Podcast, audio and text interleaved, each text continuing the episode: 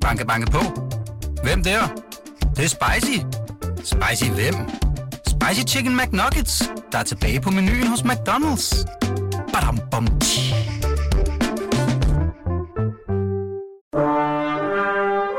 Du lytter til Radio 24 /7. Velkommen til Flaskens Ånd med Poul Pilgaard Jonsen. Nå, det her har jeg glædet mig meget til. Ja, jeg så ham også. Både til dit besøg, men også til vinen. Jeg lige have lidt i. Jamen, jeg ved, at du har en god vin. Skål og, og velkommen. Jo, tak. Per Bak Jensen, hjemme hos mig, Poul Pilgaard, i Flaskensånd. Og det siger jeg lige på den her måde, fordi ja, der findes Flaskensånd, siger jeg jo. Det er jo sådan præmissen for den her, de her, den her programrække, kan man sige. Men der findes også stedets ånd, kan man sige. Og øh, det er faktisk derfor, jeg har glædet mig ekstra meget til, at, at du skulle komme, fordi det er du en slags ekspert på. Mener jeg. Jeg skulle lige til at sige det, det er nok... Efter at have set det er dine nok billeder, sagt. eller dine fotografier, fordi du er jo fotograf. Endda en meget fin en af slagsen, vil jeg sige. Og hvis I jo den allerførste fotograf, der nogensinde blev optaget på Kunstakademiet, ikke? altså med fotografi som medie, Ja, det er rigtigt, ja. ja, som materiale, om man så må Ja, sige. jamen, det, det, det er rigtigt, ja. Ligesom andre blev billedhugger, og nogen blev malere og så videre, Ja. så blev du øh, fotograf Ja. på Kunstakademiet. Jeg nåede slet ikke at få drukket noget, fordi Nej, jeg sad jeg- og, jeg- og sludrede, så nu jeg gør jeg det igen. mig.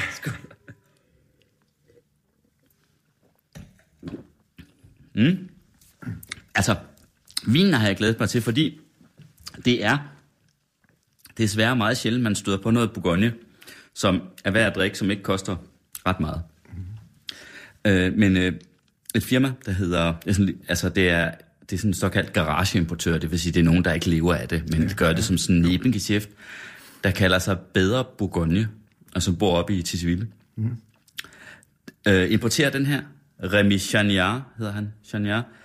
Øh, det her, det er en Chevrolet Chambertin, øh, og øh, der er også nogle andre, Maurice Saint-Denis, altså fra forskellige kommuner.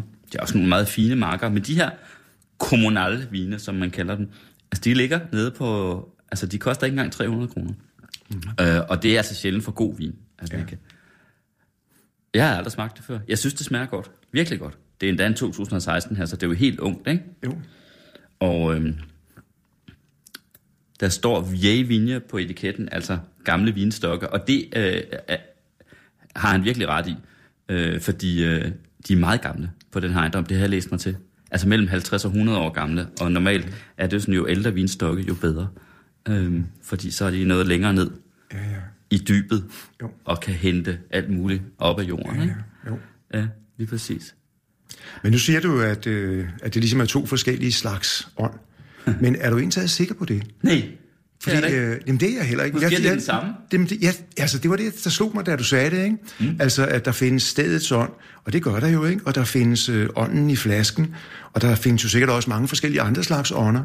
Øh, måske er det, fordi vi har sådan en slags evne, eller en slags tilbøjelighed til ligesom at inddele forskellige ting i mange forskellige klasser. Mm. Måske er det sådan, at hvis man kommer gående et eller andet øh, sted i verden, og man så møder et bestemt sted, og man synes, at det her sted indeholder noget, man, man på en eller anden måde kender, eller man, man, man på en eller anden måde har det godt med, så, så er det, jeg mener det, at der er måske en eller anden ånd på stedet, altså stedets ånd. Ikke? Mm. Og det, det samme er jo, hvis man drikker øh, et glas vin eller to, ja, så kan man jo også nogle gange på en eller anden måde også komme et andet sted hen. Ja. Altså man bliver ligesom med vinen transporteret et eller andet sted hen. Jeg kunne ikke have sagt det bedre, Per Bak Jensen, eller du siger det bedre end mig. Øh, hvis du da er enig med mig i, at det ikke behøver at have noget med alkoholen at gøre. At, Ja. Altså, at det ikke er alkoholen. Det, man vil ikke få den samme effekt ved at bare tage en hurtig snaps. Øh, eller noget der. Altså, jeg mener, det er noget i vinen. Ja, Som sådan. ja, nu har jeg sådan rigtig dårlige erfaringer med, med snaps. Jeg kan huske, da jeg var barn, der drak jeg en halv flaske snaps. Ej, jeg tror ikke, det var en, ej, jeg tror ikke, det var en halv flaske. Måske var det en kvart flaske. Og jeg blev jo kolossalt øh, syg af Hold det. Ikke? Så hver gang jeg ligesom dufter øh, sådan noget snaps, så, så, så får jeg i hvert fald ikke lyst Og til så at kunne jeg have sagt jægermeister eller gammeldansk. Jamen, jeg forstår godt, hvad du mener. Poul. Der er altså Ja. noget, der er noget i vinen, ikke? Det er jo, Jo. derfor programmet Ja. her hedder, som det hedder, flasken Men sådan, det kan mås- det, nu vil jeg slet ikke gøre mig klog på sådan noget her, det har, har jeg slet ikke nogen forstand på, men, men måske har det noget at gøre, det du siger med rødderne. Altså at øh, man ligesom i vinstokke, har jeg forstået, har du lige fortalt mm. mig, at de ligesom stikker langt ned i jorden, mm. og nogle stikker særlig langt ned i jorden. Mm. Så det kan jo godt være, at vinen på en eller anden måde kan hente noget helt dernede i jorden, måske noget ånd faktisk talt, som den så ligesom får op på en eller anden måde, og det er så den, vi sidder og, og drikker. Ja. Så... Og det er jo sådan, i modsætning til andre øh, landbrugsprodukter, afgrøder, øh, så gælder det jo ikke om at have sådan noget virkelig øh, øh, dejlig, øh, fed øh, muljord. Faktisk, øh, de bedste vinstokke, de gror steder, hvor der virkelig øh, er, hvad skal man sige, hårde odds, om man så må sige. Ja, altså, hvor ja. rødderne skal kæmpe for at komme ja, ja. i dybet, og ja. for at komme ned og få vandet. Ja. Og alt det der. Hvis du bare planter den på sådan en, en, en god frugtbar mark, så kommer der ikke noget særligt spændende ud af det. Nej. Det skal virkelig på en eller anden måde udfordres. Ja, ja. Det, det er en spændende teori, Per Bak. Ja, ah. jamen, det er jo ikke min. Skål. jo, det er da bare den, de har sagt den her. Skål. Jo, men det var jo dig, der startede det hele. Mm. Hvis nu man ikke øh, har set nogle af de fotografier, og det har garanteret næsten alle, for de har været vist mange steder, ikke bare på museer, men også i, i publikationer, altså selvfølgelig bøger, dine egne, men også i aviser og blade osv. Men hvis man nu ikke er klar over, at det er dig, så skulle vi måske lige forklare, hvad det er for nogle enormt kedelige billeder, du tager. Ikke? Ja, jamen og det, det siger jeg, fordi du selv engang har udtalt, at du laver kedelige billeder. Du simpelthen, altså, det er dig, der har givet anledning til, at der nu findes et begreb inden for kunstverden, der hedder kedelige billeder. Det er, det er der nemlig, og det er jeg meget stolt af. øh, de fleste mennesker, øh, eller jeg tror, det kom tilbage til, at jeg havde engang en udstilling over på Herning Kunstmuseum, og så var der en, en anmelder, som skrev, at øh, hun havde simpelthen opfundet et nyt øh, kunstbegreb i, øh, i dansk kunst, og det hed kedelig, som Per Bak Jensens billede. Og mange af dem, jeg kendte, synes jo, det var smadret synd for mig. Men jeg, jeg er meget stolt af det og tog det til mig, fordi at... Øh, jeg synes, jeg mener, øh, jeg har jo ikke lagt navn til ret meget. Jeg mener, jeg har jo ikke nogen børn, vel? Men så har jeg så på en eller anden måde måske øh, altså, lagt lidt, lidt an til, til et bestemt begreb, der hedder kedelig, ja.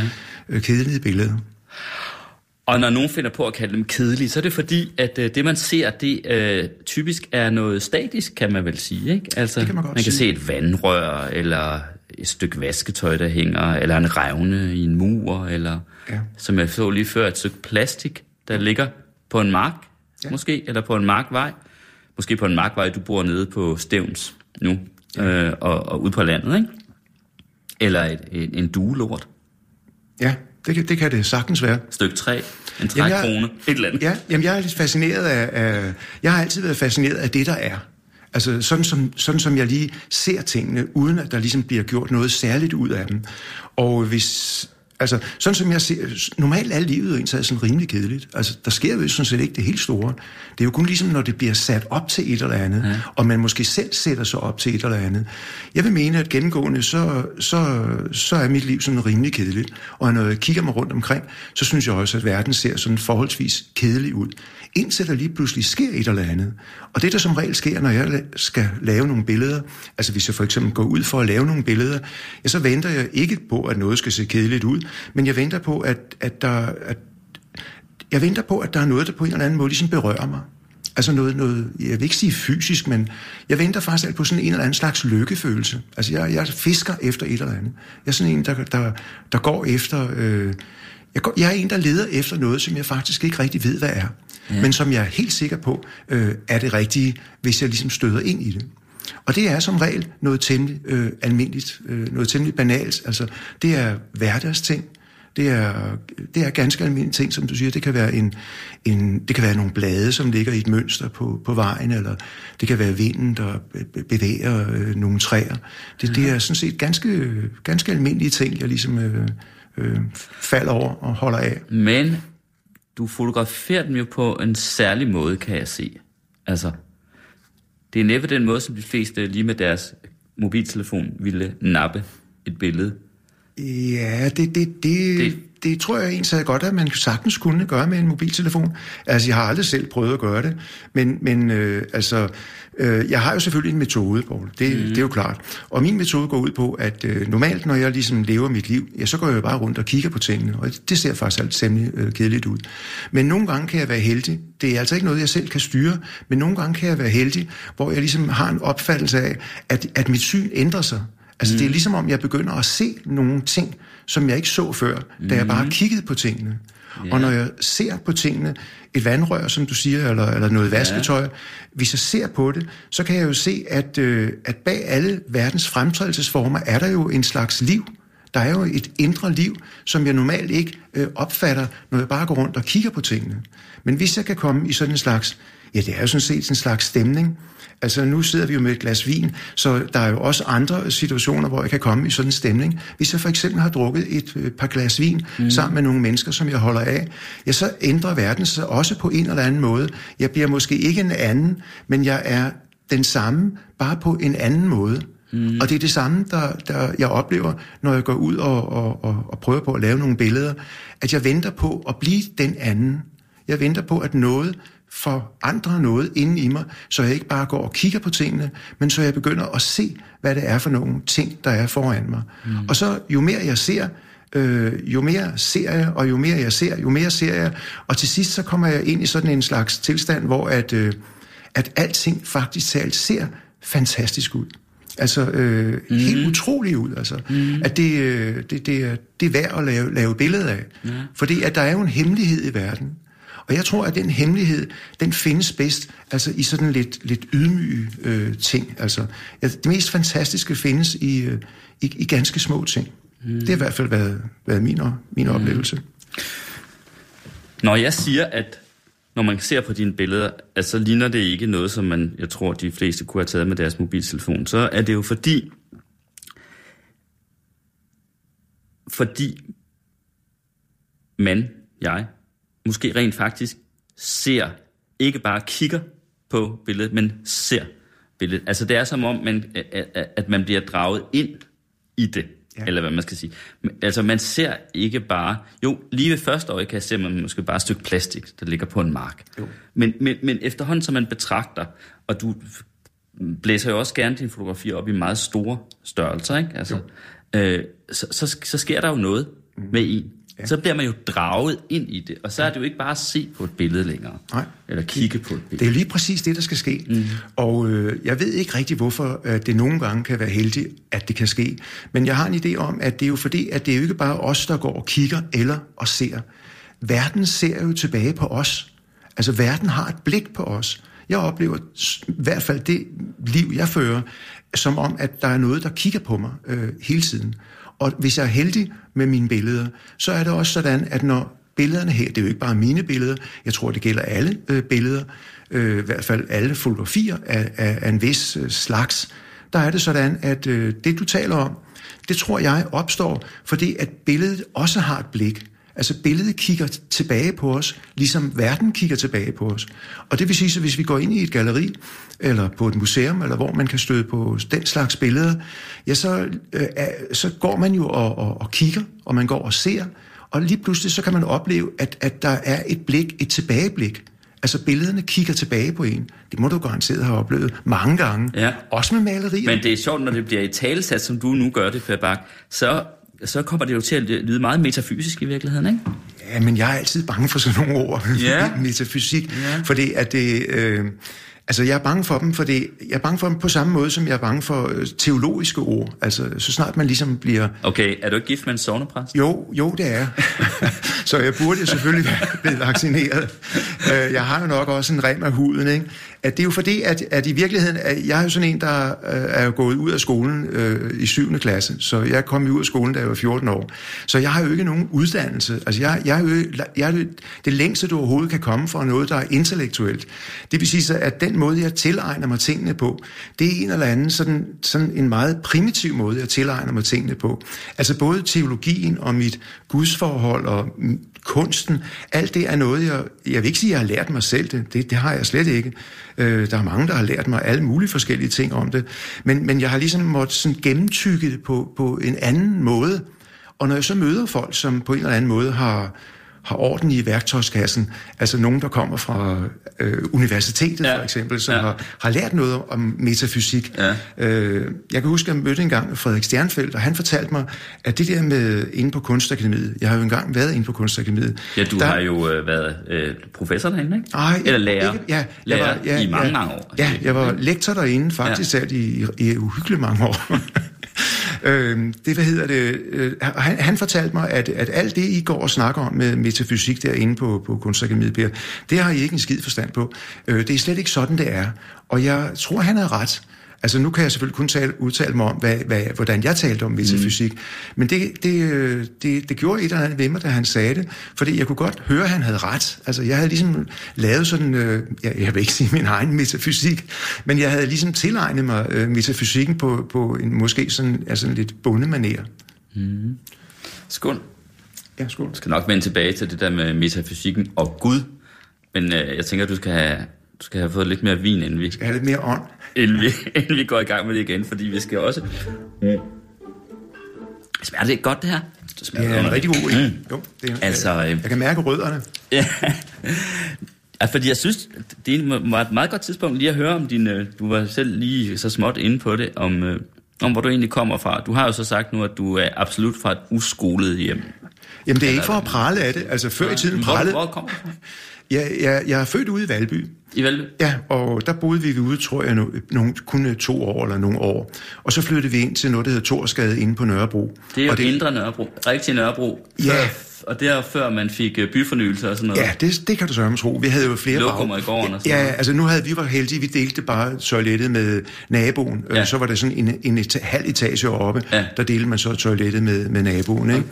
Øh, men men det, det var virkelig inden, det var jo en helt anden verden dengang. Hvad lavede din farmor? Øh, min far, han kommer fra Ringsted af, altså fra en lille by, der hedder Kværkeby, lidt uden for Ringsted, og han var uddannet faktisk selv som møllersvend. Han var en af de sidste, der blev uddannet som øh, møllersvend på en mølle, der lå nede omkring øh, Ringsted. Og min mor havde jo ikke rigtig nogen uddannelse. Hun kom fra Jylland af, fra, over fra Hobro. Øhm, og hun øh, var sådan en, der gik rundt og gjorde rent for, for forskellige folk. Og hun gjorde også rent i en bank, kan jeg huske. Der var flere forskellige steder. Hun skiftede sådan undervejs til at gøre rent forskellige steder. Ikke? Men din far blev han ved med at arbejde som møllersvend? Det kunne han vel, der blev vel ikke ved med at være Nej, møller? nej, nej, nej, nej, det kunne han ikke. Dengang, at de øh, ligesom havde mødt hinanden, så flyttede de så jo ind til København, der i Valby, hvor jeg så blev født. Og så øh, var der jo ikke rigtig nogen møller herinde i København. Så han kom til at arbejde ude på København, altså den, der hedder Søjekagefabrikken. Aha. Så han arbejdede så jo, det var som arbejdsmand. Det var, var som, arbejdsmand? Ja, Okay. så var han arbejdsmand ude på, øh, på Søjekagefabrikken. Nå. Det var en stor arbejdsplads. Har set sådan nogle billeder. var, det var en kæmpe arbejdsplads, fordi den var jo opdelt i mange forskellige, Ja. ja. i mange forskellige øh, sektioner, der, der kunne mange forskellige ting. Han havde noget at gøre netop med, med bønder, med søjebønder og, og forskellige bønder, der kom ind med skibene. Og, og jeg, at hvis det skal være helt ærligt, så ved jeg faktisk ikke, hvad, det, hvad han egentlig havde gjort ved alle de bønder. Men, men, øh, men øh, han har været derude altså i... Øh, indtil han blev pensioneret der. Ja. Da han blev, jeg tror, han var blevet 65 år, da han blev pensioneret. Så det er et rigtigt arbejderhjem. Ja, ja det, det vil jeg mene, det var. Ja. Men ikke, et, ikke, ikke et af dem, man har hørt om, hvor, hvor, hvor, hvad hedder det, hvor man drak lønnen op.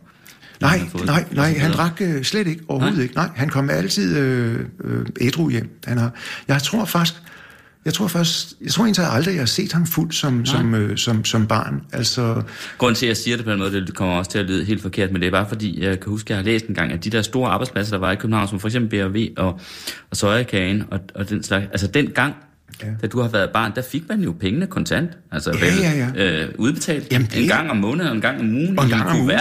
Altså, Jamen, det var sådan, man gjorde. Jeg kan lige præcis huske, at øh, min mor og mig, øh, det var faktisk allerede inden jeg kom i skole. Jeg har, det, det kan jeg tydeligt huske. Jeg kan faktisk ikke huske særlig meget fra min barndom, men det her glemmer jeg aldrig. Jeg kan huske, at hver, jeg tror, det var om fredagen eller om torsdagen, der tog min mor og mig øh, øh, sporvognen ud et eller andet sted, øh, ud omkring ved Langebro, og så gik vi nemlig hele vejen ned langs øh, vejen der, og så stod vi ude foran porten og ventede på, at min far så kom ned, og så gav han os sådan en ugeløn i sådan en brun kuvert. Okay. Og det var altså ikke, fordi han ikke ville, øh, eller fordi han kunne risikere at drikke den op. Det kunne han simpelthen ikke. Og så tog vi så øh, min mor og mig sporvognen hjem igen, og det var måske specielt det, jeg husker. Så købte vi altid, der lå sådan en Victualieforretning i Torsgade, sådan lidt nede, sådan et par trin nede.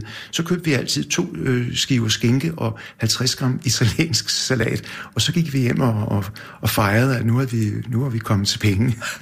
Skinker i sin salat. Ja. Jamen, det er sandt. jeg mener, Poulsen, noget kan man jo ikke finde på. Jeg kan nu godt finde på at spise skinke med til det salat. Jamen, jeg synes, det smager dejligt. Det smager nemlig skide godt. Men det er rigtigt, bedre det, det, det er gået lidt af, af mode, det der det, må sige, det må man sige. Men hvad skulle du så være, havde han sagt? Ja, altså jeg gik jo øh, i skole øh, i noget, der hed Prinsesse Lottegade skole, og der, jeg var ikke sådan særlig øh, dygtig i skolen. Det eneste, der rigtig interesserede mig i skolen, det var sådan noget, der altså angående noget med dyr. Altså, det var derfor, jeg spurgte sådan øh, interesseret til, altså, er det... Nå, da så, du kom ind her? Ja, og også, jeg kan jo se, øh, er, det- er det sådan en øh, kingfisher, eller... eller Nej, når du kigger du... Altså, Jeg øh, kigger over det, så peger, et det kan man jo ikke se i radioen, men du peger ned på, der ligger en isbjørn her i, øh, i, hvad hedder det, i, de, i den her stue, hvor kanappen er. Øh, og, øh, og så er der oppe i det ene vindue i kanappen her, altså det vindue, som du sidder og kigger ja. op i. Du kan ikke kigge ud af det, for det er Nej. for højt oppe. Men der står, det er en isfugl. Ja, ja, men det er en kingfisher også. Det er jo Nå, sådan en meget okay. stor øh, isfugl, og det der er da noget af det største isfugl, øh, jeg længe har Jeg set. har ikke meget forstand på isfugle, men jeg har stillet den der, fordi jeg tænkte, at så kan den jo stå og se Ja, ja. hele vejen ned ad Gamle Kongevej. Ja, smuk- smuk tanke. Lige fra, den, fra, Ja, den, ja, øh, ja. fra det vindue der, ikke? Jamen, det er- Øh, og den står jo meget stille, kan man sige, eftersom den er udstoppet. Jamen, det er en meget smuk tanke, du har, for det, ved det, den står oppe i vinduet, sådan som jeg i hvert fald kan se den, der står den jo op imod en helt blå himmel, og du ved, mange, altså vi har jo isfugle dernede, hvor, hvor jeg bor, vi har ikke sådan, du ved, mængder af dem, vel? men når vi går en tur, så har vi sådan et, der er sådan en voldgrav rundt omkring sådan et lille, et lille slot. Og der- Vemmetoft, ja, fordi du bor i nærheden af Vemmetofter Kloster. Ja, jeg bor meget tæt på det. Okay. Og der er sådan en voldgrav rundt omkring, og der holder i hvert fald et par til hele året.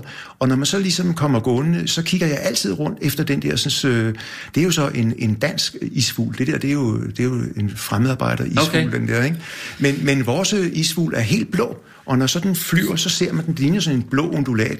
Og jeg har tit tænkt på, hvor- hvordan, hvorfor hedder den egentlig taget en isfugl? For det, øh, altså det, jeg tror, det havde noget med is at gøre. Så læste jeg, at det kom fra et eller andet tysk ord, der, der, der, der betød jern. For det jern kan jo godt, ja. kan godt skinne sådan blåligt. Ejsen. Ejsen, ja. Og når ja. jeg kigger op på den der, ja, så kigger den jo ud på det der blå, Ja, faktisk talt. Ikke? Det var det, der slog Skål mig. for den. Ja, ja skål for isfuglen. Jeg skal ikke have noget mere. Men skulle du så være dyrepasser, troede du, eller? Ja, altså det var, jeg, jeg, det, jeg ville jo gerne være noget med dyr. Og hvis det, altså jeg havde, jeg havde nogle, faktisk alt, det var det eneste fag, jeg rigtig havde nogle, øh, nogle gode udtalelser i. De sagde, at jeg øh, vidste noget om det, der interesserede mig meget for det. Ikke? Mm. Så jeg kunne godt tænke mig at lave noget med det, men jeg var også træt af at gå i skole. Så dengang øh, jeg var øh, blev, kom op i 7. klasse, og man ligesom kunne gå ud af skolen, så ville jeg gerne ud af skolen, og jeg tror også, skolen sådan set ikke havde noget imod, jeg gik ud, for jeg var sådan meget aktiv, øh, Mm. sådan lidt, lidt aktiv måske på den måde. Øh, men så tog min far mig med på, vi cyklede rundt dengang, så cyklede vi ud til Endrupvej, og der lå sådan et dyrehospital ude, og så spurgte han, øh, jeg kan huske, at han havde ikke nogen, han, vi kørte bare derud, og så ringede han på og sagde, altså spurgte om, hvem han skulle tale med, og så kom han så til at tale med en, en der var sådan en, der var en slags, jeg tror han var en slags direktør, og så sagde han så, min søn her, kan han ikke komme til at arbejde herude? Han er så glad for dyr. Og så fik den der direktør fat i en fodermester, der var derude. Og så sagde han, hvor gammel er du? Og så sagde jeg, ja, jeg var 14 år. Så sagde han så, jamen så kan der blive dyrepasser medhjælper. Og det ville jeg jo enormt gerne være. Så, så jeg var så ude på det der sådan, styrehospital i øh, fire år. Ja? Indtil jeg blev 18 år. så, så jeg blev på en måde sådan næsten dyrepasser.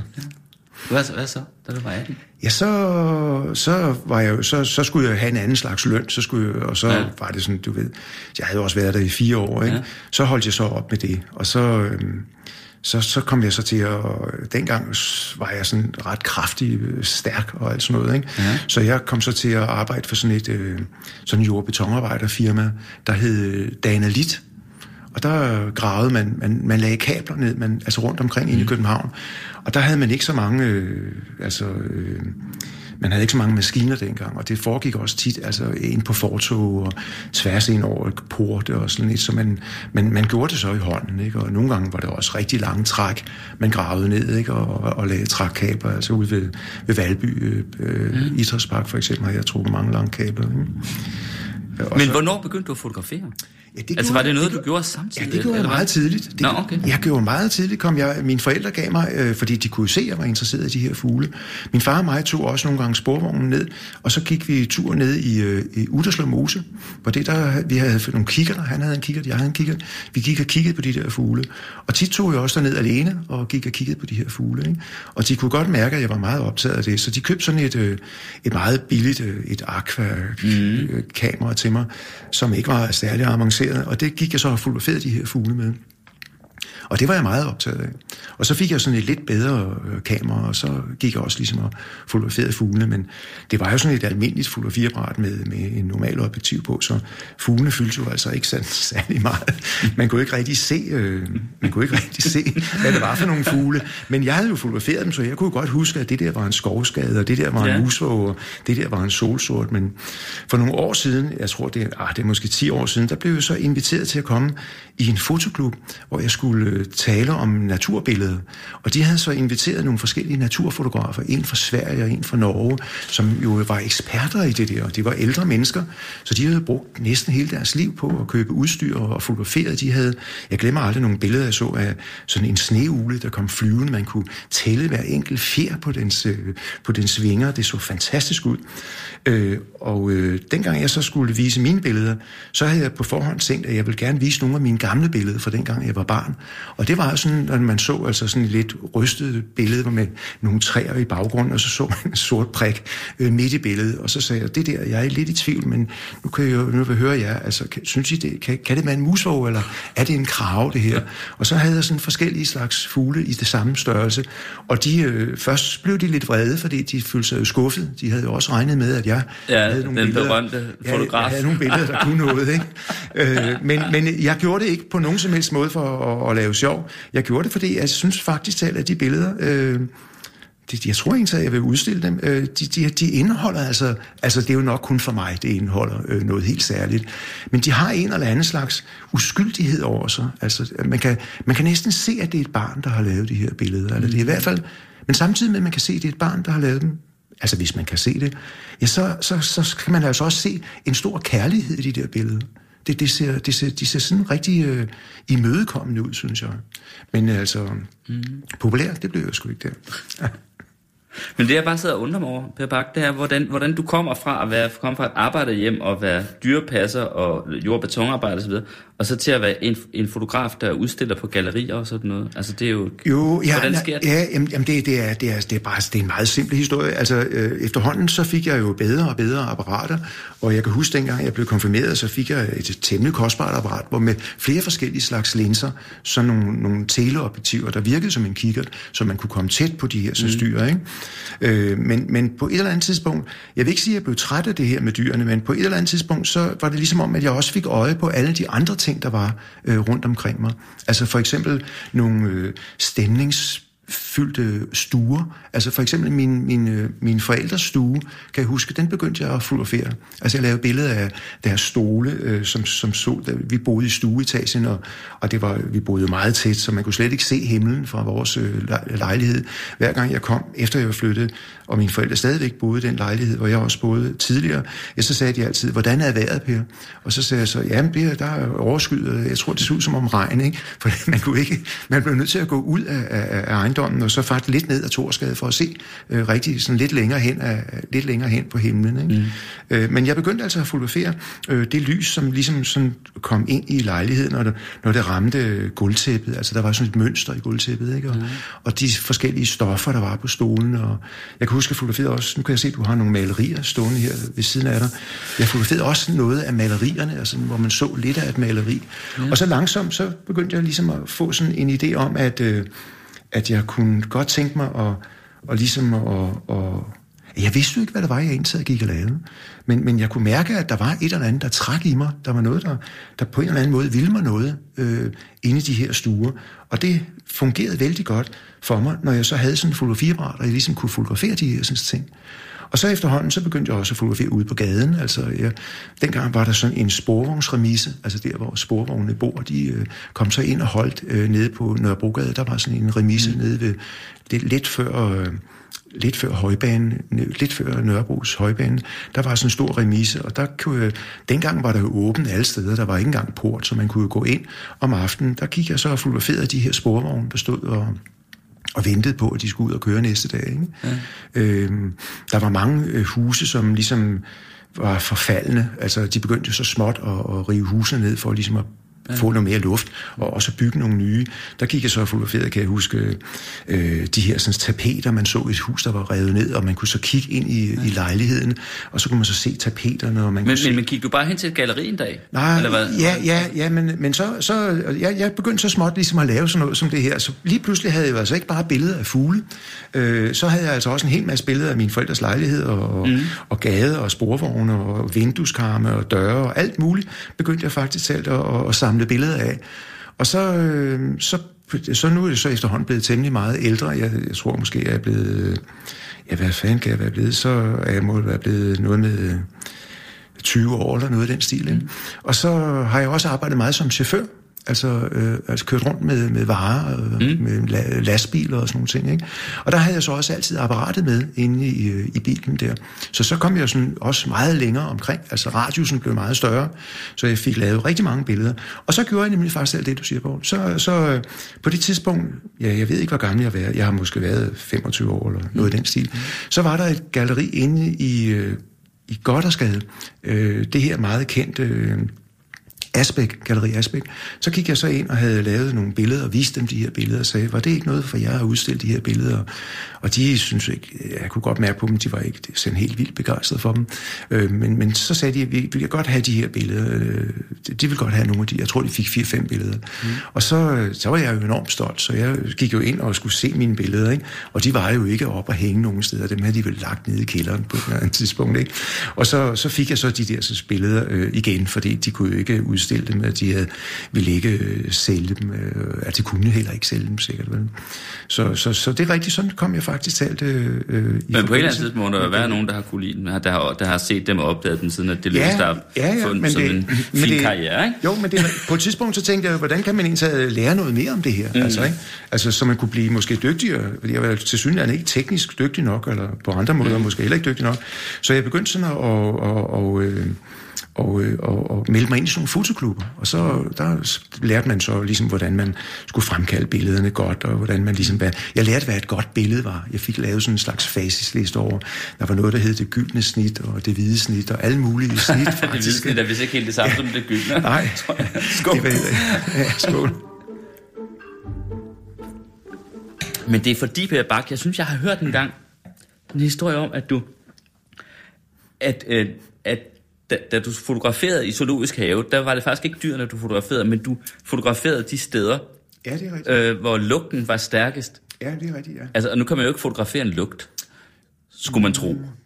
Det er jo, Det er jo spørgsmålet, Ja, det er jo det. ja, men, ja, men er det ja. rigtigt? Altså, du fotograferede ikke dyrene, Ja. men du fotograferede ja, det er tomme buer. Der er Ja, ikke nogen... Øh, der, hvor du kunne lugte dem. Ja, ja, altså det, det er... Øh, jeg, øh, ligesom jeg tog med ned i øh, Uderslev Mose med min far øh, og kiggede på fugle dernede, så tog vi også med min far op i zoologisk have, og også med min mor.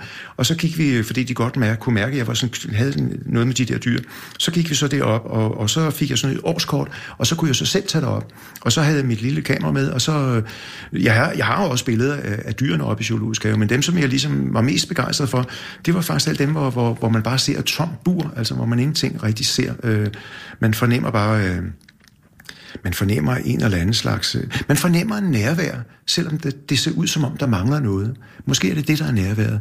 Det, det virker som, man ser et billede af et bur, og der er ikke rigtig noget inde øh, i det, det der bur. Der er ikke nogen dyr. Øh, så så man, man tænker, hvad, hvad, hvorfor skal man så sidde og kigge på det her billede indtaget? Jeg havde det sådan, at jeg havde jo så lugten, altså det var derfor, jeg ligesom havde lavet alle de her billeder. Ikke? Så jeg samlede også en lang række billeder, hvor der ligesom ikke var nogen øh, dyr på. Men øh, jeg var altså også chauffør, så jeg kørte rundt med det her apparat, og så på et tidspunkt, så var jeg kommet ind i de her fotoklubber, og så fik jeg lavet nogle billeder og vandt nogle præmier, øh, 100 meter løb i sort-hvid fotografi. Ikke? Og så øh, kunne jeg godt selv se, at det var måske ikke lige vejen frem. Og så tænkte jeg, hvordan kan jeg ligesom lære endnu mere af det her?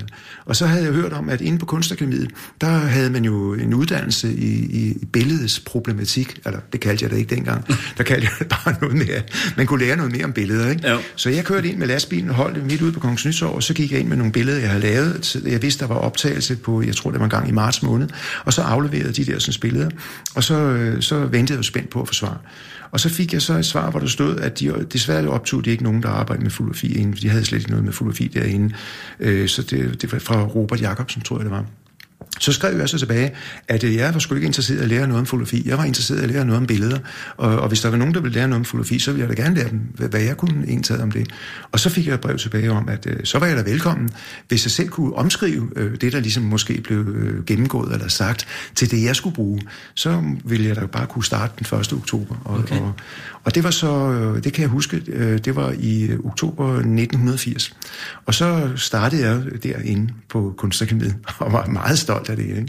Jeg er sådan ordblind, så jeg, jeg er heller ikke særlig god til at skrive og stave. Og, så jeg havde købt en hel masse bøger, og jeg havde besluttet mig for, at nu skulle det være slut med det at være ordblind. Nu skulle jeg simpelthen øh, også lære at skrive rigtigt. Og, og så jeg var rigtig rustet der, altså, ikke? til at starte på Kunstakademiet. Havde du egentlig havde du mødt din kone der? Nej, øh, hende mødte jeg, øh, det kan jeg også meget tydeligt huske, øh, hende mødte jeg den 2. januar 1970, lige dagen efter nytårsaften. Så hende havde jeg kendt øh, noget længere. Jeg har faktisk altid kendt hende i 10 år. Kan du se? Fra, nej, det passer ikke. Det er faktisk alt 10 år og 10 år og 6-7 måneder, tror jeg. At? At jeg, øh, indtil jeg blev, altså fra jeg havde lært hende at kende af, og så indtil jeg blev optaget på Kunstakademiet. Nå. No. Ja, jeg Nej, mødte- omvendt. Jo, Nej, ja. nej, rigtigt. Ja, ja. ja. Nu har vi kronologien rigtigt. Nå, men øh, jamen, det er grund til at spørge det, fordi jeg tænker om, hvordan øh, du, du gør meget ud af også at, for, og også at forklare, hvor, hvor uboglig du var, ikke? Øh, og, og det er jo sjovt, at øh, du så, og så møder du altså en, øh, så bliver du gift med en, jeg ved ikke om hun er var præst dengang, Nej. eller var teologistuderende. Ja, øh, Øh, nej, slet ikke noget. Hun var, hun var ikke særlig gammel. Øh, Jeg tror, hun var Okay. okay. 17 år. Nå for søren. Så okay. så var hun ikke begyndt. Nå okay, fordi Nej. jeg tænkte, det var, at, hvad, havde- hvordan du egentlig havde haft det med, fordi det er jo, det er jo et meget læsetungt fag, må man sige. Ja, ikke? ja det, det, det Teologien. Ja, men det kan også være, som du siger, øh, sikkert helt rigtigt, at, at måske krukker man også lidt med det der med, at man Måske. ikke er så bolig. Altså det, mm. det er måske en, en, en, en, en, en, en dårlig side af mig, at jeg ligesom laver lidt sjov med det. Ikke? Øhm, men, men det er altså fordi, at jeg, jeg synes, at øh, jeg synes, det fylder for meget. Jeg synes, at, at det rigtige fylder for meget. Jeg synes, at Hvad fylder for meget? Øh, ja, alt det der med, at man ligesom kan inddele tingene, og man kan, man kan, det der med, at man kan læse sig til noget, Ja. det, det bryder jeg mig faktisk ikke om. Mm. Jeg kan bedre lide, at man ligesom lever sig til det. Altså, mm. hvis man kan sige sådan. Der er lige en sluk. Ja. Du kan roligt drikke, og du har taget toget ind, ikke? Det har jeg nemlig.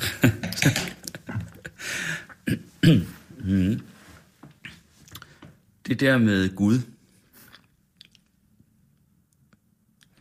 Altså, fordi man kan jo egentlig godt sige, det er så min formulering her, men at du prøver at fotografere det usynlige. Kan man sige det? Øh, ja, det usynlige, det er meget uklart. Øh, jeg prøver at fotografere noget, som... Øh, ja, jeg vil nærmere sige, at det, det, det er ordkløveri, men jeg vil nærmere sige, at jeg prøver at fotografere noget, som, øh, som ikke er synligt. Men det er ikke noget usynligt. Jeg ved godt, det er det rene ord, ordkløveri. Altså, jeg har jo fået... Nu er jeg efterhånden blevet... Men noget, der ikke er synligt, og som er, og som vil en noget, det var dit eget udtryk før, at det, det er ikke bare os, der, hvad skal man sige, altså at billederne, kunsten, når den er der, på en eller anden måde, hvad skal man sige, selv henvender sig til Ja. os. Altså, øh, det var den måde, du talte om kunsten på, som Ja. noget af det usynlige. Du taler om det, det, der ikke er synligt, det, der ikke kan ses, men som er der alligevel. Du har talt om, øh, om hvad skal man sige, om, øh, om øh, mønstre, Ja. øh, sammenhængen kunne man jo også ja. kalde det måske, ikke? Altså, det kunne jo på mange måder også være definitionen på det, nogen kalder Gud. Ikke? Det kunne det sikkert godt, ja. Det er derfor, jeg spørger om ham. Ja, øh, ja. Altså, øh, altså jeg har øh, jo tænkt også en hel del ligesom dig over det her. Og jeg tror, at, øh, hvad skal man sige, grundværdien i kunst, det er ånd. Men ånden er jo usynlig.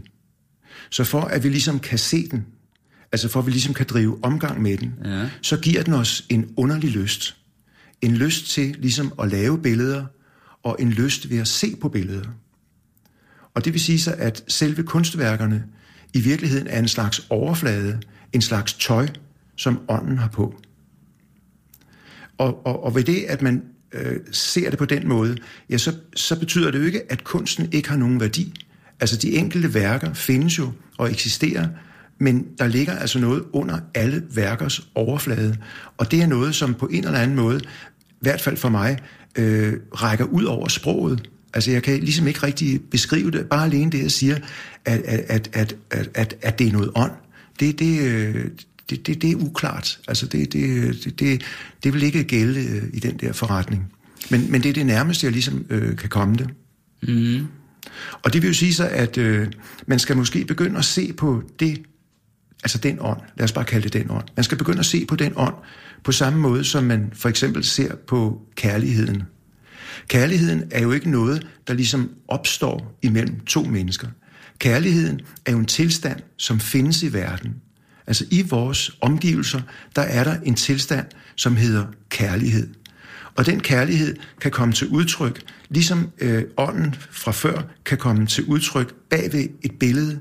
Ja, så kan kærligheden komme til udtryk, hvis man for eksempel forser sig på et andet menneske. Altså hvis man, hvis man med et andet menneske, ja, det kan for den sags skyld også være et dyr, eller, eller, eller, eller, mm. eller et andet væsen. Mm. Hvis, hvis to væsener på en eller anden måde kan nå ud over sig selv, så når de ind i det område, hvor kærligheden eksisterer. Altså kærligheden er ikke bare noget, der opstår. Altså kærligheden er faktisk talt ligesom, hvad skal man sige, ligesom vinden. Øh, kærligheden er ligesom sne. Altså kærligheden er, kærligheden er, er en slags tilstand, som vi alle væsener bliver udsat for. Og det, det er det, jeg er interesseret i, at prøve at finde frem til, hvad er det en sad for noget, at der er meningen med det alt sammen. Altså, hvorfor er jeg her? Og hvad er meningen med, at jeg en er her? Fordi jeg kan jo tydeligt mærke, at der er et eller andet på færre, som ligesom skjuler sig for mig. Og det er derfor, at jeg vender tilbage til de billeder op fra Psykologisk Have, hvor at der er en grotte, en, eller en, et dyrebur, hvor der til synligheden ikke er noget i. Sådan opfatter jeg faktisk talt øh, den verden, som jeg går rundt i. Jeg opfatter den som om, at det er et tomt sted, men det er sådan, at der også er noget til stede, men jeg kan bare ikke se det. Men, men jeg kan mærke, at det er der. Nogle gange. Nogle gange kan jeg mærke det. Og det vil sige så, at mine billeder, når jeg laver billeder, det er jo ikke billeder af ånd. Øh, det er billeder af steder, hvor jeg har oplevet den tilstand. Altså hvor jeg er kommet gående ud i en skov, og så er lyset faldet ned imellem nogle grænder, og så er der ligesom kommet måske, altså det er bare for at give et eksempel, et slags, øh, et slags oplyst øh, område i en forholdsvis mørk skov. Og det, det, det har jo en eller anden tiltrækning på os, fordi vi er vokset op på den måde, vi er vokset op og har hørt om den her kunsthistorie, og, mm. og hvordan det ens det hele ser ud. Øhm, og, og, og så bliver jeg ligesom trukket hen til det. Det er ligesom om, at stedet vi ligesom fotograferes. Det, det, det ligesom Stedet trækker mig hen. Ja, det, Ja. det, det føles i hvert fald sådan, som om, at man bare er en slags, øh, sådan en slags fotografisk arbejdsmand, der bare øh, bliver sendt ud og, og på arbejde. Ikke? Ja. Der er faktisk ikke noget mystisk i det. Jeg tror, Per Bak, at øh, der er mange, der vil synes, at der er rigtig meget mystisk i det her, fordi der ligger jo bag i det, du siger, en eller anden form for, om jeg så må sige, at der bag det, at, at der i det usynlige, eller det der kan ses, ligger en slags intention, ikke? Jo. eller intelligens, eller hvad vi skal kalde det. Intention er måske Det er mere neutralt. bedre ord, Ja, ikke? jo. På en eller anden måde. Øhm, nej, jeg skal lige høre, altså, du talte, det var en meget, meget skøn øh, fortælling om kærligheden der, ikke? Øh, men du har været gift med din kone i alle år, ikke? Du ikke? Ja, s- øh, vi har et bryllupsdag på mandag, så har vi 46 år har vi været gift, men vi har kendt hinanden noget længere jo. Ja. Men hvordan, altså, øh, og så går jeg ud fra, at det er gået meget godt, meget af tiden i hvert fald, siden I stadig er sammen. Det går sådan lidt op og ned. det gør det jo. Men øh, det gør det jo for de fleste. Men, men mener du rent faktisk, at, hvad skal man sige, I bare er nogen, der er blevet fundet af kærligheden? Altså, Øh, ja, altså man kan ja. sige, at vi er kommet til stede i kærligheden. Mm.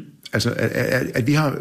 Det er jo klart, vi var jo tiltrukket af hinanden. Vi var jo unge mennesker. Jeg var, mm. Det var en han og en hun, der var unge, og der, der, der kunne... Der, kunne øh, der, der på en eller anden måde blev blev forelsket, faktisk talt. Ikke? Og forelsket er jo også et meget interessant ord, fordi det har jo ikke særlig meget øh, med kærlighed ensad at gøre. Jeg tror, øh, at, øh, at, at vi faktisk. Øh, at vi kom til stede øh, i, i... Det svarer til, hvis man kunne forestille sig, at man havde øh, den her lejlighed mm. med flere forskellige værelser. Øh, jeg kommer ind i den her øh, øh lejlighed, og jeg tror, at det er en treværelses lejlighed, og efterhånden, som jeg bevæger mig rundt i den, så opdager jeg værelse på værelse, og lige pludselig så ser jeg, at der er mange flere værelser, end der indsad, øh, end de tre, som jeg troede, jeg kom, kom ind i. Øh, hver værelse kan så øh, indeholde nogle forskellige ting. E, et værelse kan være en spisestue, et sted kan være en dagligstue, et sted kan være køkken osv. osv. Sådan tror jeg, det er øh, med livet. Jeg tror, at med livet er det sådan, at, øh, at, at det indeholder nogle forskellige øh, elementer, som ikke er beskrevet, og som man ikke kan, øh, kan læse sig til på universitetet. Mm. Jeg tror, at det er sådan, at der er en hel, øh, hvad skal man sige, både livs- og verdensopfattelse, som, øh, som som, som er skjult. Og, og, og jeg tror også, at det kræver en, en, øh, en særlig slags øh, tilbøjelighed for ligesom at kunne, øh, kunne mærke dem. Altså jeg tror ikke, det er noget, man, man kan... Jeg tror, det er noget, man intuitivt mærker øh, i, i sit liv. Og, og ved, ved det, at det, at det ikke er, hvad skal man sige, alment øh, kendt, eller alment accepteret, ja, så, så er der jo ikke ret mange, der beskæftiger sig med sådan et, et område. Altså. Hmm. Men, det, Men jeg synes bare, det det er forkert ord, når jeg nu siger, nu siger det alligevel, sjovt, at både du og din kone har jo sådan set beskæftiget jer med det usynlige, ikke? Altså hun har stået ja. i kirken øh, ja. og holdt prædikner ja. øh, om noget, der også er usynligt, ikke? Jo. Men som har en intention. Ja. Og du har beskæftiget dig øh, både øh, rent praktisk i dit virke som fotograf, men, ja. men, og i tankerne, men noget, der også er usynligt på en eller anden måde. Jo. Det er jo, altså, det må egentlig være fantastisk øh, frugtbart eller spændende at, at leve sammen? Jamen, vi er et godt øh, makkerpar. Ja. Men man kan jo også sige, øh, som du er inde på, man kan jo godt sige, at det, jeg er på jagt efter, det er at se Gud. Ja, få, få, få Gud, ja, altså, jeg kunne høre, det er jo det, du fisker efter, ikke? Altså, det, det er det, jeg er nysgerrig efter. Ja, jo, men, jamen, jeg har ikke noget imod at sige det. Øh, jeg, jeg synes bare ikke, at det, at det er det rigtige. Jeg synes ikke, at det er dækkende for det. Jeg har ikke noget imod det. Øh, jeg ved bare, at i det øjeblik, man trækker gudskortet, så bliver man jo til sådan en religiøs kunstner, og, og det er der heller ikke noget i vejen for at være. Men så bliver man jo netop, som jeg sagde før, så bliver man jo puttet i netop i nogle bestemte kasser, der, der, der, der tilhører den slags kunstnere, mm. som, som arbejder med, med, med en form for religiøs kunst. Man kan også godt sige, at jeg er sådan slags jæger, der jager Gud. Og hver eneste gang, jeg ligesom på en eller anden måde får, får en fornemmelse af, at han kan være her, eller han kan være der, ja, så laver jeg et billede af det sted, hvor jeg forestiller mig, at han er, eller lige har været, hvor man kan se spor af ham, man kan se tegn af, at han har faktisk talt øh, været her. Og, og, og det kan også godt være, at det er det, der er nogle mennesker, der er øh, optaget af, at, at, øh, at ligesom mine tidligste billeder af nogle dyregrotter uden dyr, så er mine billeder i dag nogle billeder af verden, hvor der øh, også ser ud som om, at der mangler noget. Men det lige har været der. Mange har jo også talt om, at mine billeder måske nogle gange ligner sådan en slags skærningssteder, altså hvor der, hvor der, hvor der har, øh, har, har været øh, sket et eller andet. Øh, jeg kan huske, at øh, der var engang øh, en, som havde købt et af, øh, af mine billeder, og han havde så... Øh, han havde sådan en mærkelig historie, han fortalte mig. Han sagde, at han var en dag kommet kørende over fra Jylland af, her tilbage mod Sjælland. Han boede i København. Og så havde der været et eller andet trafikuheld forude. Han havde kørt stærkt, det var om aftenen. Og han var ikke involveret i det. Men han kunne ligesom ikke nå at køre udenom, som han havde ligesom sat bilen ned i grøften. Altså ligesom kørt ned i grøften. Og så var han så kommet op for ligesom at se, hvad, hvad pokker er det mm. egentlig, der sker her. Og så havde han så øh, set øh, motorvejen, og så havde han så set nogle skilte og nogle ting. Og så havde han så mærkeligt nok kommet til at tænke på et af mine billeder. Og så tænkte han, det ligner et af de motorveje, som, to, ja, som tomme motorveje, der er selvfølgelig ikke nogen biler, de motorveje, jeg fotograferede heller. Mm. Så havde han set sådan et billede hos sit galleri, og så var han så gået ned i galleriet, så havde de det billede, så han så købt det der billede. Og så sagde han så, dine billeder er jo gerningssteder. Og så sagde jeg så, nej, det er de ikke, men det bliver de. mm. og det passede jo her. Altså, jeg havde jo for flere år siden været på den motorvej, nogenlunde der, hvor han havde været, og havde lavet et billede af den her fuldstændig tomme motorvej. Jeg tror, det var klokken 4 om morgenen, altså sådan en forårsdag, øh, meget tidligt om morgenen, øh, hvor det stadigvæk var lidt mørkt, og så havde jeg så lavet det her billede overeksponeret lidt, så det så ud, som om det var taget midt på dagen. Men selvfølgelig ikke nogen biler overhovedet. Mm. Så, så jeg har jo selvfølgelig excelleret lidt i det der. Men det er måske en jagt efter et eller andet nærvær. Øhm, mm.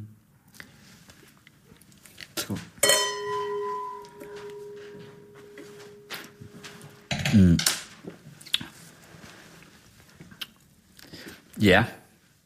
Altså faktisk er det jo lidt af et mirakel, at øh, jeg kan sidde her i kanappen og skåle med dig. Øh, oh, ikke fordi du er så gammel, fordi du, du er sådan set du er 69, ikke?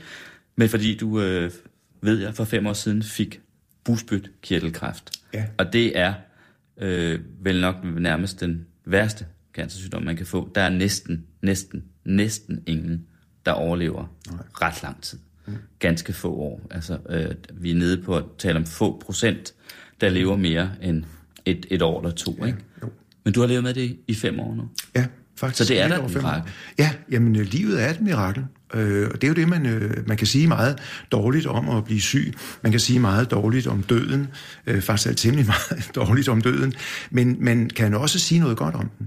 Fordi den gør jo det, at øh, den sætter jo livet i perspektiv. Og det gør jo, at øh, jeg vil ikke sige, at man som øh, døende, ligesom, øh, øh, altså jeg mener, vi er jo alle døende, øh, bare på forskellige stadier. Ikke? Vi ved jo ikke, øh, jeg hørte en, der var, sagde, hun levede med en udløbsdato. Altså det er der jo ikke noget særligt i, det gør vi jo sådan set alle sammen. Ikke? Øh, hun har jo heller ikke nogen dato på, øh, der er jo ingen, der har dato på, hvornår. Som regel har man i hvert fald ikke dato på, hvornår det egentlig sker. Vel? Men når det går op for en, at, øh, at det er virkeligt, at, at det sker, så, så bliver livet jo selvfølgeligvis øh, endnu mere øh, kostbart, og man ser jo på tingene på en øh, Det var det, jeg ville spørge dig om. måde. Fordi du hele dit liv har beskæftiget dig med at se. Ja, altså, det har jeg. Kom du til at se ja, anderledes? Ja, Altså, ja, det gjorde jeg. jeg på kom til at, tingene? ja, jeg kom til at se meget anderledes på det. Hvordan? Ja, for det første var det sådan rent praktisk, at jeg kunne se, at øh, jeg havde travlt. Altså hvis jeg skulle, øh, hvis jeg skulle nå at lave Mm. Ja, flere du billeder. troede, du ville dø hurtigt. Ja, altså jeg var sikker, vi var sikre på, at, at, at, som du selv siger, at det varede et år eller to, Ja. ja. noget af den stil. Ikke? Øh, men, men, øh, og så derfor tænker jeg, jeg, jeg, synes, jeg er simpelthen travlt. Jeg, jeg har jo mange ting, jeg ligesom ikke har fået lavet billeder af endnu. Øh, og så gik jeg jo, men jeg var jo svækket meget. Det var en stor operation, den varede jo syv og en halv time. Og selve kemobehandling var også lidt voldsom. Ikke? Så man var jo ligesom, øh, man var ligesom sådan, altså, temmelig kraftigt mærket. Ikke? Mm. Men øh, jeg tror faktisk, at det var en af mine store held, at jeg havde den der, sådan, at jeg kunne lave billeder. Det virkede som en slags terapi, at jeg kunne gå ud og lave billeder. Ikke? Og de, de ændrede sig altså. De kom til at se, øh, øh, de kom til at se sådan lidt mere, de kom til at se lidt temmelig anderledes ud. Hvordan? De blev måske lidt mere dystre, ikke? De, de, de fik sådan en snært af altså forgængelighed. Altså, øh, jeg skal lave en ny udstilling inde i øh, Galeri Bo Bjergård nu her i øh, april måned, og der øh, er jo øh, de nye billeder med. Og der er også en hel masse billeder, som jeg faktisk aldrig har lavet før, hvor jeg ligesom har øh, sat nogle ting op, altså arrangeret nogle ting. Mm. Altså, øh, det er svært at forklare, hvordan det egentlig ser ud, men jeg har altid haft nogle, øh, jeg har altid haft lyst til at lave sådan nogle vanitas-billeder, sådan en slags forgængelighedsbilleder. Men jeg har altid øh, let efter øh, steder, sådan så det ikke skulle arrangeres. Men den her gang tænkte jeg, at øh, jeg vil prøve alligevel at gøre noget. Så jeg købte sådan et timeglas. Øh, Jeg kørte ud i øh, øh, Jysk, den der forretning. Jeg tænkte, det, først havde jeg forestillet mig, at jeg skulle finde sådan en rigtig gammel antik. Øh, Jeg ville gå over på Nationalmuseet og spørge, om de ikke havde sådan nogle timeglas, eller få min kone til at ringe til nogle af de præster, hun kender om. Du ved godt, at mange præster havde jo i gamle dage oppe på prædikestolen sådan nogle timeglas, som de kunne vende, for at deres prædikener ikke skulle blive for lange. Ja. Og så havde de så et, der varede et kvarter, og et, der varede en halv time, og så afhængig af, hvad de nu havde med i posen, så, så vendte de de der Ja. forskellige glas. Så først havde jeg jo forestillet mig, at det skulle være sådan et med, med patina, og mm. altså den, den virkelig med noget på. Ikke? Men så synes jeg, det var, det var, det var, der var ikke nogen grund til, synes jeg, at, at, at, at gøre det interessant på den måde. Jeg synes, det var bedre at have sådan et, et ægge timeglas, altså sådan, hvor lang tid mm. tager det for at koge et æg. Og jeg tror, de kostede noget med 14 kroner stykker, og der var tilbud, hvis man tog to, kunne man få dem for 20 kroner. Så Så, jeg købte to. Øh, og så har jeg så sat det her sådan, øh, øh, jyske timeglas op ude i hvor vi bor jo ude i en, Ja. ja. lige ved sådan en skov, og der har vi sådan et stort hegn ind til skoven, og så satte jeg så timeglasset op på, på det her hegn, og så lavede så et billede af, hvor man ser, at det er sådan noget sand, det kommer, jeg tror, det kommer ned fra Kina, at det kommer ned fra Kina, det meste, der er derude i den her jysk, og så ser man så det der kinesiske sorte sand, det løber så ned i, i, i, i, i bunden af glasset. Men hvad jeg ikke havde lagt mærke til, det var, at det, det buer jo sådan et glas hver sin vej. Så jeg havde jo bare gået ud til hegnet og, og har lavet det her billede af timeglasset, men det forbandede timeglas, det spejler huset, hvor jeg bor sådan så at, og jeg, havde, øh, jeg bor øh, i sådan et hus på, der er første sal, og der er lys, det, mit værksted ligger oppe på første sal, så man ser altså på den øverste del, hvor at, øh, der ikke er så meget øh, øh, sand tilbage, der ser man det her sådan hus øh, med, med, med lys i vinduet, man ser værkstedet, og så ser man så desværre, at alt det sorte øh, sand, det dækker faktisk mere og mere huset, så på det nederste del af glasset, der, der ser man så øh, øh, faktisk, at huset er ved at forsvinde. Og det er jo ikke noget, jeg har, det er jo ikke noget, jeg har planlagt. Per Bak Jensen. Det kommer til at slutte programmet her, fordi tiden er gået. Ja. Der har produceren en virkelig betydet mig om med nogle håndtegn. Tak fordi du kom. Hjem til mig. Tak fordi jeg Poul måtte. Pilgaard øh, og drak vin. Øh, Chagnard her. Jo, det Remy var en skøn vin. Det er virkelig dejligt. Ja, det var dejligt. Virkelig dejligt. Skål igen. Ja, skål igen. Du lytter til Radio 24 /7.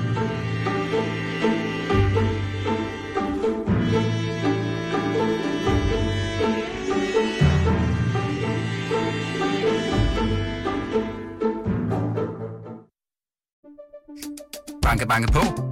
Hvem der? Det, det er spicy. Spicy hvem? Spicy Chicken McNuggets, der er tilbage på menuen hos McDonald's. Badum, bom, tji.